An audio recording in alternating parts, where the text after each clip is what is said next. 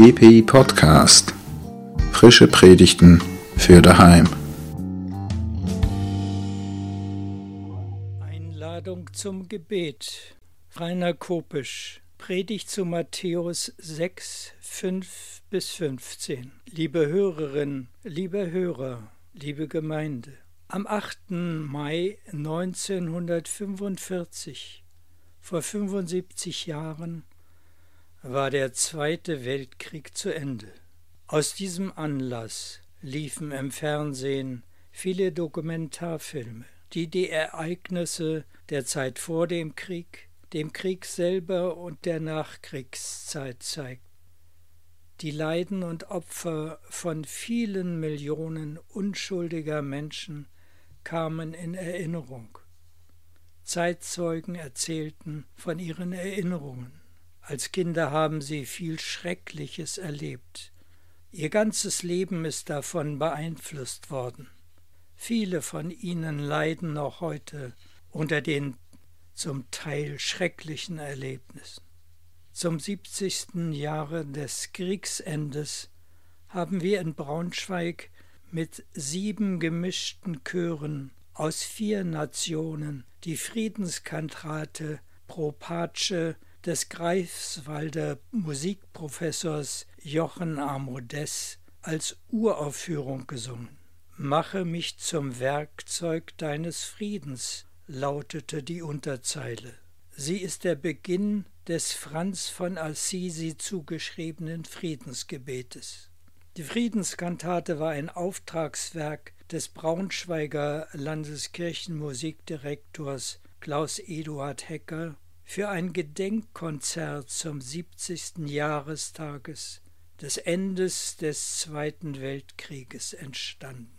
Die Idee des gemeinsamen Singens von Chören aus verschiedenen Nationen war die Idee der Versöhnung. Zum Finale erklang Verleih uns Frieden gnädiglich, Herr Gott zu unseren Zeiten von Felix Mendelssohn Bartholdy unter Einbeziehung des Publikums.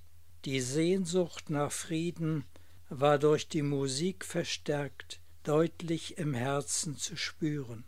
Im folgenden Jahr haben wir das Werk in Stettin gesungen. Stettin ist die alte Hauptstadt Pommerns, das nun zu Polen gekommen ist. Die Konzerte, die 2015 und 16 möglich waren, sind heute in Zeiten der Beschränkungen durch die Corona-Krise nicht mehr möglich. Wir sind heute darum doppelt dankbar, dass wir viel zur Aussöhnung und Völkerverständigung haben tun dürfen. Inzwischen hat eine neue Bedrohung Einzug in unser Leben gehalten, das Coronavirus.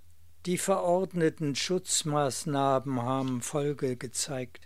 Die verordneten Schutzmaßnahmen haben Folge gezeigt. Die Rate der Neuansteckungen hat einen linearen Verlauf bekommen. Die Zunahme bleibt so, dass die medizinische Versorgung gut geplant werden kann. Aber neben den allgemeinen wirtschaftlichen und existenzbedrohenden Folgen der Krise gibt es für viele Menschen persönliche Bedrohungen, denen sie nicht immer standhalten können. Sie sind auf Hilfe angewiesen. Sie haben den Predigtext aus dem Matthäusevangelium bereits als Evangelium des heutigen Tages Rogate auf Deutsch betet gehört. Er klingt zunächst wie aus einer anderen Welt. Matthäus lässt Jesus Beter, die in der Öffentlichkeit demonstrativ beten, als Heuchler bezeichnen. Jesus empfiehlt das intime Beten im stillen Kämmerlein. Wenn du aber betest, so geh in dein Kämmerlein und schließ die Tür zu und bete zu deinem Vater, der im Verborgenen ist, und dein Vater, der in das Verborgene sieht, wird dir's vergelten.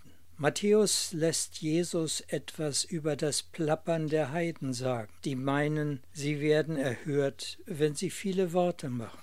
Wer zum Vater im Himmel betet, hat es nicht nötig, viele Worte zu machen, denn Gott kennt unseren wirklichen Bedarf, bevor wir ihn bitten. Darum sollt ihr so beten. Unser Vater im Himmel, dein Name werde geheiligt, dein Reich komme, dein Wille geschehe wie im Himmel so auf Erden. Unser tägliches Brot gib uns heute und vergib uns unsere Schuld, wie auch wir vergeben unseren Schuldigern. Und führe uns nicht in Versuchung, sondern erlöse uns von dem Bösen. Denn dein ist das Reich und die Kraft und die Herrlichkeit in Ewigkeit. Amen.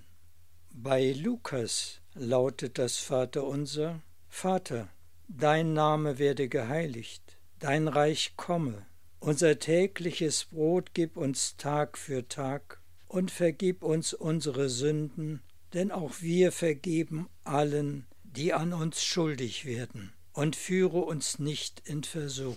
Das seltene griechische Wort, das wir mit täglich übersetzen, vor dem Wort Brot, haben Lukas und Matthäus gleich wiedergegeben. Das lässt darauf schließen, dass sie die gleiche Textquelle als Vorlage für ihr Evangelium hatten. Sie haben das Vaterunser allerdings unterschiedlich in den Text ihres Evangeliums aufgenommen. Auch Matthäus glaubt, dass Jesus so gesprochen hat, wie er es aufschreibt. Was Jesus seinen Jüngern sagt, speist sich aus dem Wissen Jesu der jüdischen Überlieferungen. Was er sagt, sind umwerfende Erkenntnisse und Einsichten, die auf persönliche Erfahrungen zurückgehen. Jesus kannte die Überlieferung der Berufung des Mose durch Gott am brennenden Dornbusch. Als Gott den Mose berufen hatte, sein Volk aus Ägypten zu führen, fragte Mose Gott nach seinem Namen. Was soll ich den Israeliten sagen, wer mich gesandt hat? Gott antwortete, Ich werde sein, der ich sein werde. So sollst du den Israeliten sagen, Ich werde sein, hat mich zu euch gesandt. Die Berufung Jesu geschah nach seiner Taufe am Jordan. Alle Evangelien berichten gleich. Gott bezeichnet Jesus als seinen Sohn, an dem er wohlgefallen hat. Der Gott, ich werde sein, erweist sich als Vater. Jesus weiß sich als von Gott, dem Vater, gesandt. Jesu Botschaft ist die Botschaft von Gott, der seit Jesu Taufe den Namen Vater trägt. Bei Matthäus und Lukas macht Jesus deutlich, dass auch wir einen direkten persönlichen Zugang zum Vater haben können. Lukas hat weder das Wort Himmel noch das Wort unser im Text seiner Überlieferung. Das Wort Himmel spricht unsere inneren Glaubensvorstellungen an, die wir in unserer Seele von oben und unten, von Himmel und Erde haben. Wir erzählen unseren Kindern von Gott im Himmel und zeigen ihnen das sichtbare Himmelsgewölbe. Diese Orientierung übernehmen sie, weil die direkte Erfahrung ihr nicht widerspricht. Matthäus sieht es als selbstverständlich an, dass Jesus die Jünger Gott mit unser Vater im Himmel anreden lässt. Das gibt auch eine innere Orientierung von oben und unten, von dort und hier, von Gott und Mensch. Das wird durch die erste Bitte noch verstärkt. Der Name Gottes ist Vater und wird bei uns heilig, wenn wir ihn von unserem irdischen Vater lösen. Auch die zweite Bitte, Dein Reich komme, hat die Trennung von oben und unten, von Himmel und Erde als Orientierung vor Augen und bittet um deren Überwindung für uns. Wir sprechen inzwischen von fernen Planeten, Sonnen, Galaxien und dem All, dem Begriff für das sich ausdehnende All. Unser Gefühl vom Himmel oben ist geblieben, und so erwarten wir auch Gottes Wohnsitz über allem, was wir sehen können. Wir dürfen nach Gottes Wohnsitz in den Himmeln Ausschau halten. Ich kenne einen Pfarrer persönlich, in einer spirituell mystischen Vision eine Reise zu Gott unternommen hat. Dabei mag die Schilderung seines Weges durch die Sonnensysteme und Galaxien bis an die Grenze des Alls zu Gott, der offenbar auf etwas saß, seinem Weltbild geschuldet sein. Ihn selbst wunderte, dass er so sicher war, später wieder zurückzufinden. Für mich entscheidend und tief eindrucksvoll aber war die Schilderung seiner Begegnung mit Gott. Gott ließ mich erfahren, was und wie er fühle. Ich wurde von ihm wie in seinen Schoß genommen. Ich befand mich sofort in einer Wolke von unbeschreiblich tiefer Liebe. In dieser Liebe wurde Barmherzigkeit allmählich immer deutlicher. Zu meiner Überraschung spürte ich schließlich die grenzenlose Freude Gottes an seiner barmherzigen Liebe. Und dann hat mich Gott wieder aus sich herausgestellt und zurück auf den Weg geschickt. Ich habe diese Vision hier wiedergegeben, weil sie ein Geschenk ist. Mit diesem Geschenk bekommen Sie eine sichere Vorstellung von Gott, dem Vater in den Himmeln. Zu dieser Vision möchte ich die beiden Sätze aus dem ersten Johannesbrief Kapitel 4 Vers 16 hinzufügen. Und wir haben erkannt und geglaubt, die Liebe, die Gott zu uns hat. Gott ist die Liebe, und wer in der Liebe bleibt, der bleibt in Gott und Gott in ihm. Uns von der Liebe Gottes leiten zu lassen, ist immer eine gute Idee dein Reich komme. In dieser Bitte öffnen wir unser Herz für Gott und geraten in den Bereich seines Einflusses. Folgerichtig fragen wir nach seinem Willen für uns. Dein Wille geschehe. Wir erklären uns damit bereit, uns von seinem Willen leiten zu lassen. Das ist nicht so kompliziert, wie es sich anhört. Wir brauchen nicht lange zu überlegen. Gott füllt unseren Willen mit seiner Liebe. Wir lassen Gottes Liebe Leitschnur unseres Handelns sein. Gottes Liebe setzt durch ihre Kraft einen inneren Prozess bei uns in Gang. Wenn bei einer Dampflok das Ventil für den Dampf geöffnet wird, kommt der Dampf mit großem Druck aus dem Kessel in die Zylinder und die Lok setzt sich in Bewegung. Die Prozesse, die Gottes Liebe in uns in Bewegung bringt, sind anders eindrucksvoll und sie ereignen sich zwischen uns Menschen in unserem Alltag. Deshalb setzt Jesus sein Gebet fort mit dem Weg durch unser tägliches Leben. Unser tägliches Brot gib uns heute. Essen und Trinken dienen täglich der Befriedung von Hunger und Durst. Sie erinnern sich sicher an diese Versuchungsgeschichte. Jesus ging nach seiner Berufung für vierzig Tage in die Wüste. In der Wüste bekam er am Ende der vierzig Tage Hunger. Da trat der Versucher mit seiner ersten Versuchung zu Jesus und sagte, wenn du Gottes Sohn bist, so sage diesen Steinen hier, dass sie Brot werden sollen. Nach dem Matthäusevangelium antwortet Jesus, der Mensch lebt nicht vom Brot allein, sondern von einem jeden Wort, das aus dem Mund Gottes kommt. Jesus widersteht dieser Versuchung wie den folgenden. Welche Bedeutung der Hunger im täglichen Leben Jesu und seiner Jünger hatte, ahnen wir, wenn wir uns an die Geschichte vom Ehrenausraufen der Jünger am Sabbat erinnern.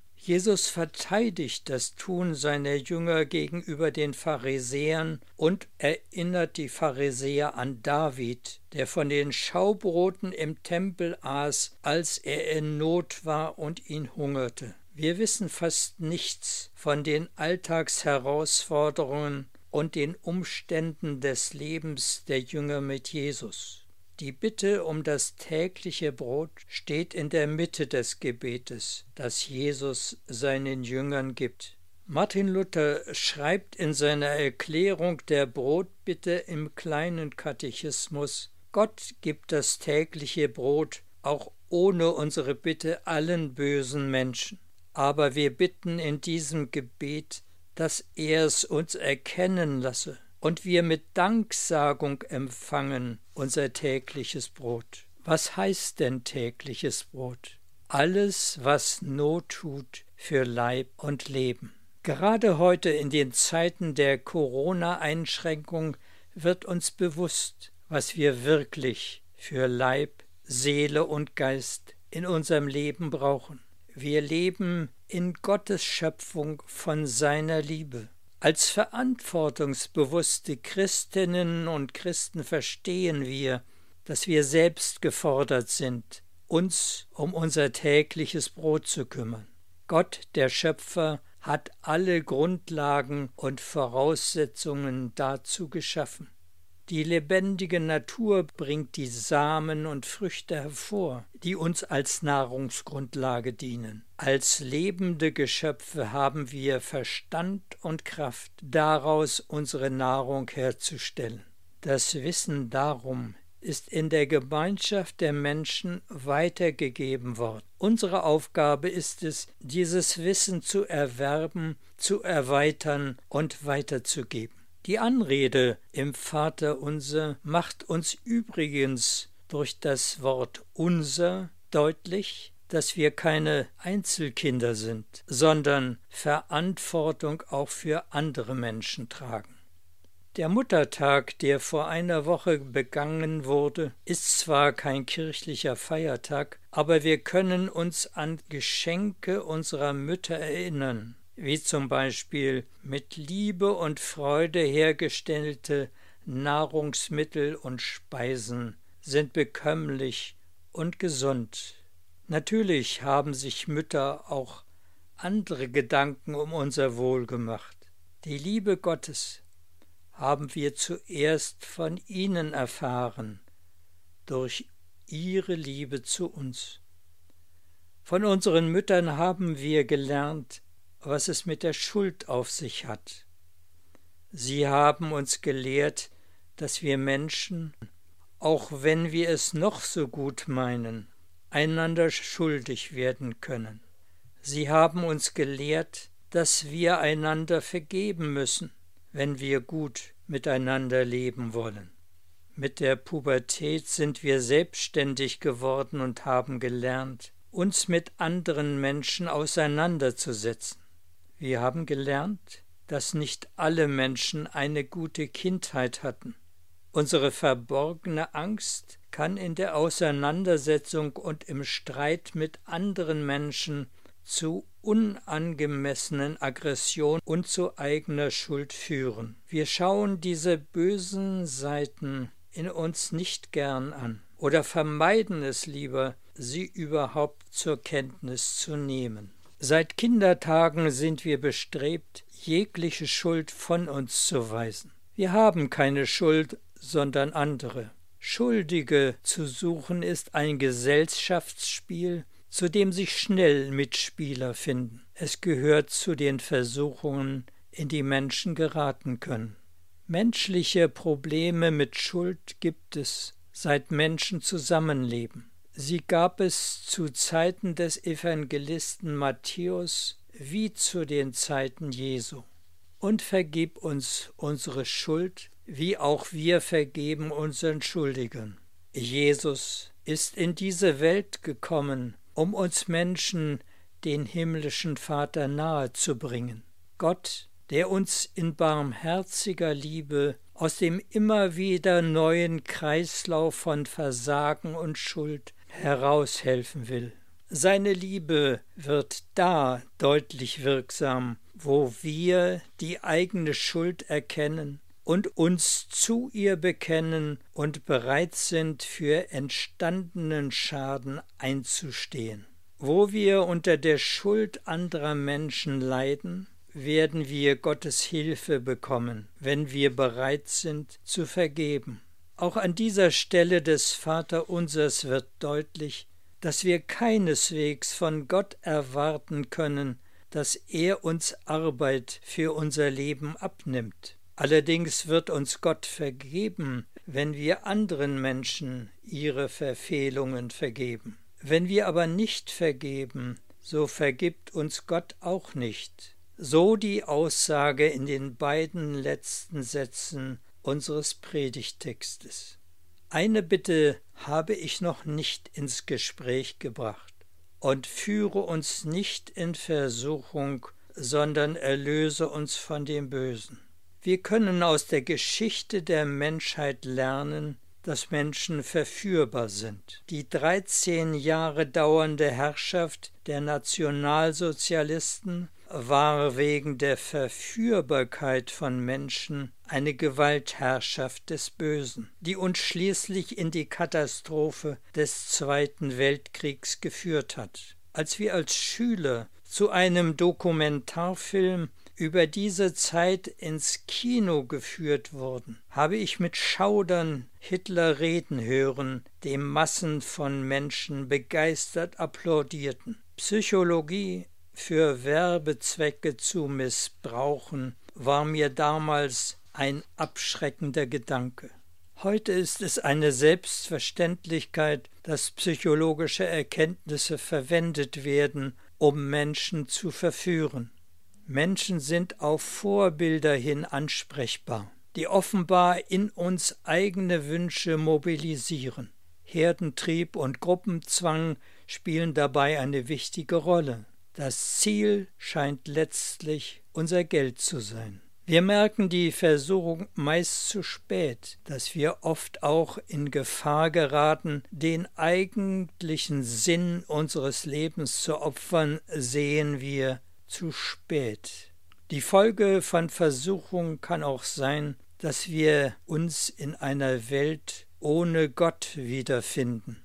Das Gebet, das Jesus seinen Jüngern gegeben hat, kann unser Leben retten. Es hilft uns bei dem Entschluss, unser eigenes Leben selbst in die Hand zu nehmen. Genau genommen ist es ein Werkzeug zur Gestaltung unseres neuen Lebens in der Gegenwart Gottes, unseres himmlischen Vaters. Denn dein ist das Reich und die Kraft und die Herrlichkeit in Ewigkeit. Schon früh zu Beginn des zweiten Jahrhunderts stand dieser Lobpreis als Abschluss des Vaterunsers in einer Gemeindeordnung.